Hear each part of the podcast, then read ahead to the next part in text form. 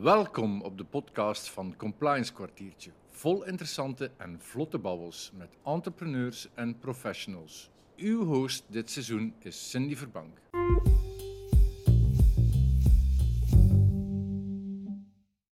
Welkom Anneleen. Dank u, dank u Cindy. Hartelijk dank om te komen. We hebben het terug over ESG. Jij bent bestuurder van Miro en jullie steken bedrijven een handje toe in het assisteren in doordacht duurzaam ondernemen. Ja, Wat houdt dat precies in? Iedereen moet duurzamer leven. Hè? Iedereen moet duurzamer worden, duurzamer leven. En dat is voor iedereen anders. Dat maakt het er niet altijd makkelijker op, maar het is wel zo. En als je naar bedrijven kijkt, dan zie je dat heel veel bedrijven echt wel inspanningen al, al doen. Sommigen zetten in op zonnepanelen en energie, anderen naar, kijken meer naar mobiliteit, anderen terug naar afval. En meestal komt dat bij een bedrijf heel natuurlijk, die inspanningen. Ze gaan kijken ofwel vanuit een kostenefficiëntie, een lean zoals dat we dan zeggen, waardoor dat zij bepaalde dingen gaan veranderen in een bedrijf. Ofwel doen zij inspanningen die echt vanuit een DNA bij hen aanleunen. Eigenlijk noem ik dat dan het organische duurzaam ondernemen. Die motivatoren om, om daarmee aan de slag te gaan, die zijn heel goed. Dat zijn echt intrinsieke motivatoren die zorgen dat je verandering wil maken. Alleen kom je daar op een bepaald moment aan een plafond. Die mogelijkheden daar zijn ergens toch beperkt.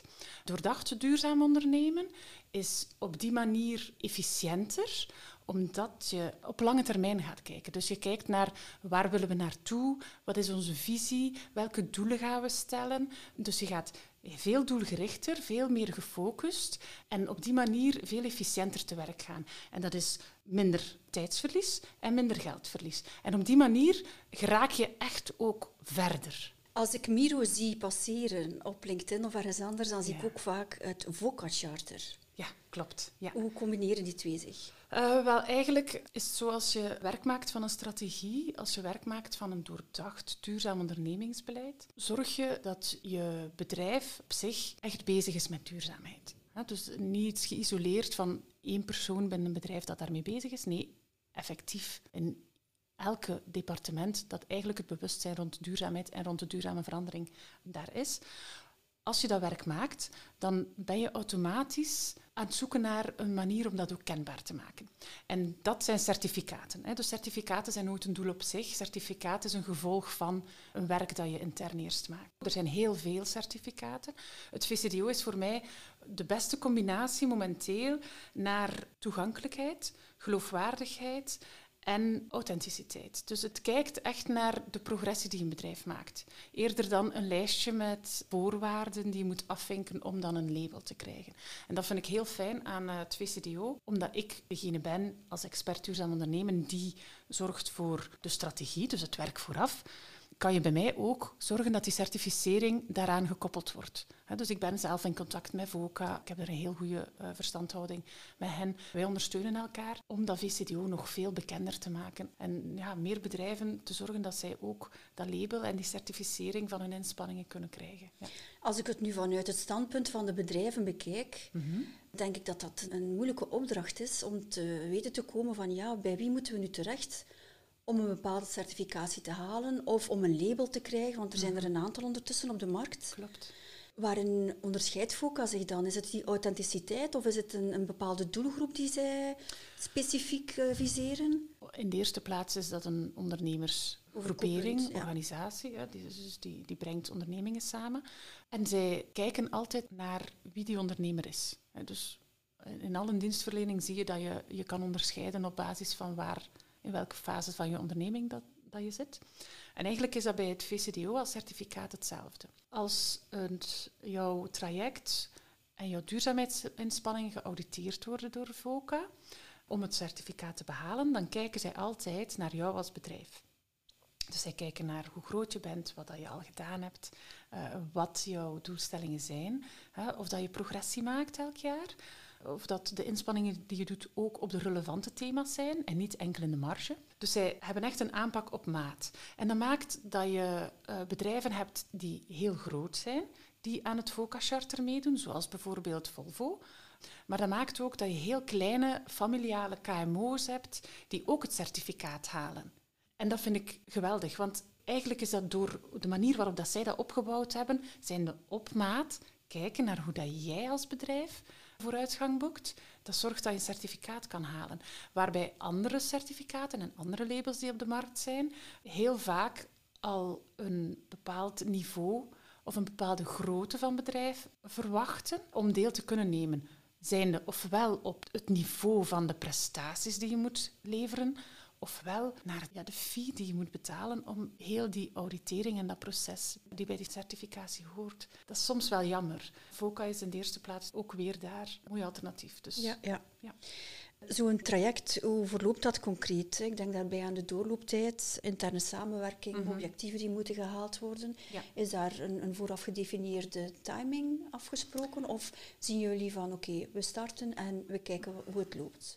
Nu, als bedrijven bij mij aankloppen, dan is dat vaak omdat zij verder willen gaan. Of een start willen maken in duurzaam ondernemen. En zoals ik daar juist al zei, heel veel bedrijven doen eigenlijk al inspanningen. Sommige zelfs waarvan ze zich niet bewust zijn dat het eigenlijk een duurzaamheidsactie is. Mhm. Dus het eerste wat ik altijd doe bij klanten is een scan. Die scan gaat zorgen dat, je, dat ik eigenlijk weet. Ik zal het zo zeggen. Die scan is eigenlijk in de eerste plaats voor mij om, ook om te weten... Um, bedrijf is dit dat die voor mij zit. Ja. Voilà. Ja, uh, en waar staan zij ongeveer in hun huidige inspanningen? Maar voor het bedrijf is het is die scan ook interessant omdat zij dan een soort SWOT krijgen van mij en een evaluatie naar mijn seven step Strategy Framework. Dus ik heb mijn eigen framework ontwikkeld, Seven Steps Strategy Framework. En daarbij doorloop ik zeven cruciale thema's om tot een geloofwaardige lange termijn strategie te komen rond duurzaamheid. Dus als we, die, we behandelen die zeven thema's altijd, ongeacht van waar dat het bedrijf al komt. Sommige moeten we dieper op ingaan, andere zijn eigenlijk reeds in place bij een bedrijf. Dus daar speel ik altijd op in. Dat maakt dat zo'n traject altijd op maat is. Maar die zeven punten moeten absoluut altijd aanwezig zijn om tot een geloofwaardige duurzaamheidsstrategie te komen. Dat doe ik altijd in team. Dat wil zeggen dat ik een aantal mensen rond mij verzamel van binnen het bedrijf uit verschillende afdelingen, van verschillende leeftijden, met verschillende loopbanen al binnen het bedrijf, zodat we ook die verschillende stemmen hebben in de gesprekken die we hebben. Zij zijn uiteindelijk de ogen en de oren van het bedrijf, maar dat maakt ook dat elk traject anders is en een doorlooptijd dat, dat wisselt. Omdat een doorlooptijd bij een bedrijf dat zegt we gaan daar heel intensief mee bezig zijn, kan dat vier maanden zijn, maar dat kan ook een jaar zijn bij bedrijven die daar net iets minder tijd voor hebben om dat heel intensief te doen. Dus dan doen we dat gespreid en dan is dat ongeveer een jaar. Ja, ik dacht het net te vragen. Hè. Er bestaat waarschijnlijk geen one solution fits all. Elk bedrijf is anders. Is dat denk je een moeilijke keuze voor een bedrijf om te kijken waar ze nu precies staan in, in dat geheel van, van duurzaam ondernemen? Moeten zij zich soms echt wringen om, om bepaalde targets te halen of, of zich anders gaan herorganiseren om dan toch te, te passen in dat verhaal van hè, we gaan dat certificaat halen? Heb je daar ervaring mee? Ben je ik heb soms het gevoel van wel. Alhoewel dat ik persoonlijk vind dat dat nergens voor nodig is. Mhm. Je moet altijd bouwen vanuit het organische, duurzaam ondernemen dat het bedrijf al doet. Soms is dat zelfs maar heel klein, maar dan nog. Er zijn altijd wel dingen te vinden bij een bedrijf waaruit dat je vanuit hun waarden, vanuit acties die ze al gedaan hebben, projecten die ze al verwezenlijkt hebben. Er zijn altijd dingen te vinden. En dat is hetgene waar, waar ik op wil verder bouwen, om dat te brengen naar een doordacht, duurzaam ondernemingsstrategie.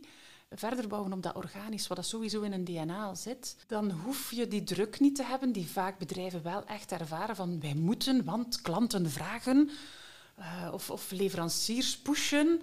Ja, maar die, die druk is dan eigenlijk niet nodig als je vertrekt vanuit je DNA.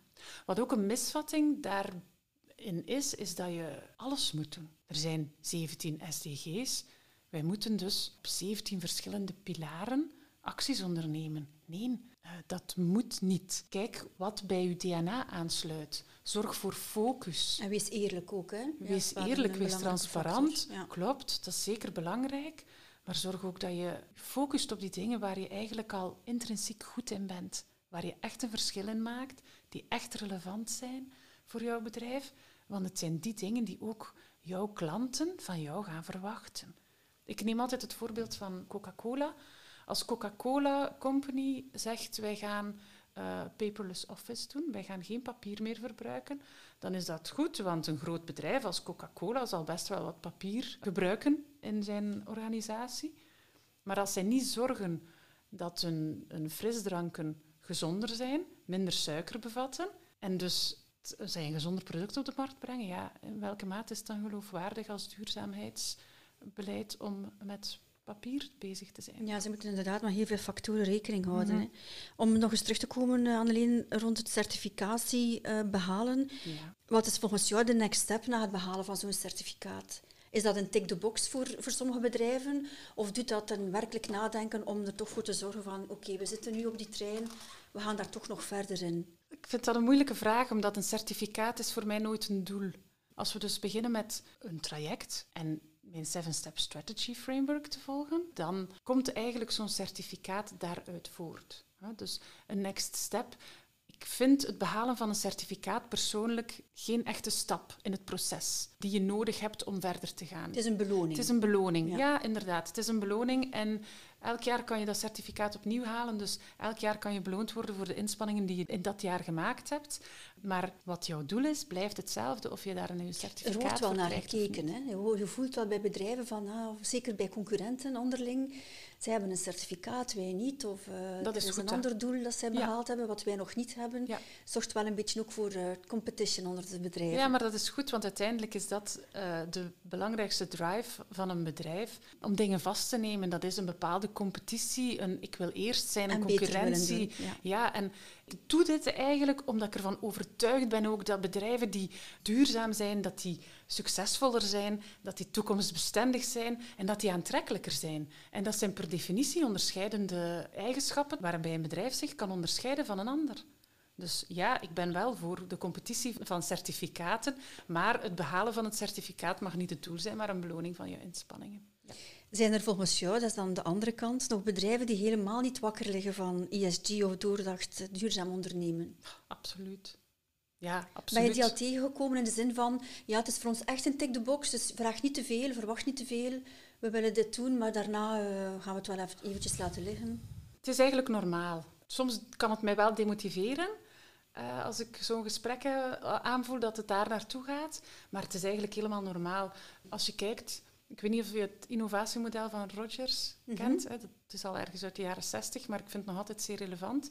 Dat deelt eigenlijk een groep op volgens de manier waarop dat ze met verandering en innovatie omgaan. En dat gaat zowel voor klanten, maar ook voor bedrijven geldt dat. Eigenlijk zien we daar een heel mooi voorbeeld van in, in de autosector.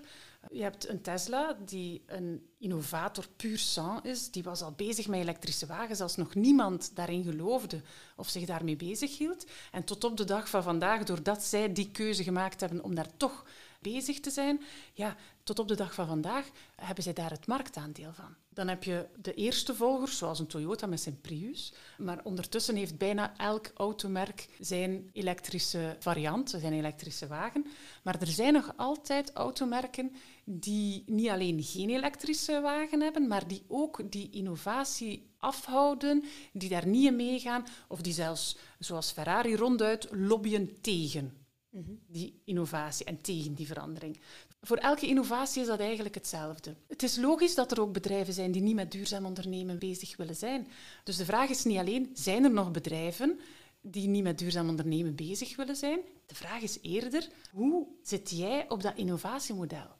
Waar wil jij als bedrijf in die grafiek staan? En waar zitten wij als maatschappij in dat innovatiemodel? Want uiteindelijk, de window of opportunity om jou onderscheidend op te stellen tegenover die andere bedrijven, is voor bedrijven kleiner aan het worden. Dus ik zou zeggen, stel jou de vraag als bedrijf, waar wil je eigenlijk staan dan? Het is ook een stukje van, uh, niet alleen van willen, maar ook van moeten. Hè. De regelgeving wordt alsmaar strenger en strenger. Wat is jouw gevoel daar als je dan uh, in die werkgroep zit? Is dat een uitdaging voor bedrijven om toch maar tegemoet te komen aan die wetgeving? Of is dat iets van oké, we zien wel waar we landen, Ik denk de bedrijven die alleen maar wakker liggen van het voldoen aan de reglementering, dat zijn niet tot bij mij. Wat ik doe bij een bedrijf is kijken waar we naartoe kunnen. Regelgeving is uiteindelijk nodig, ben ik van overtuigd. Maar het is vooral nodig om die achterblijvers te verplichten om toch bezig te zijn met een aantal stukken rond die duurzame transitie. Wat ik doe bij een bedrijf is kijken wie ben jij als bedrijf? Wat leeft er eigenlijk allemaal in de wereld? Welke zijn de uitdagingen in de maatschappij? Zijn de, SDG's, hè, dat is een vertaling van die uitdagingen. En wat kan jij als bedrijf doen om daar uw bijdrage aan te leveren? De bedrijven die enkel de wetgeving willen volgen, die gaan volgens mij niet bij mij komen aankloppen. Oké, okay, kan. Zijn er eh, als laatste nog een aantal tips die je zou kunnen meegeven voor bedrijven die ofwel ergens halfweg zitten of nog moeten starten met het volledig behalen van een certificaat? Ja, absoluut. Ik denk eerst en vooral, zoals ik daar juist al, al even zei, beslis even waar je wil zitten op die innovatieschaal. Wil je bij de achterblijvers zijn? Wil je bij de late volgers zijn? Bij de vroege volgers zijn? Kijk waar jij wil landen als bedrijf. En ten tweede, er is zodanig groot aanbod momenteel aan workshops, aan trainingen, online, live. Dat zorgt dat je dat organisch duurzaam ondernemen echt wel al mee uit de startblokken kan trekken. En zie je dat niet zitten, ja, schakel iemand extern in. Voilà, mooie afsluiter. Dankjewel Annelien voor de nuttige tips rond doordacht duurzaam ondernemen. Dank u wel.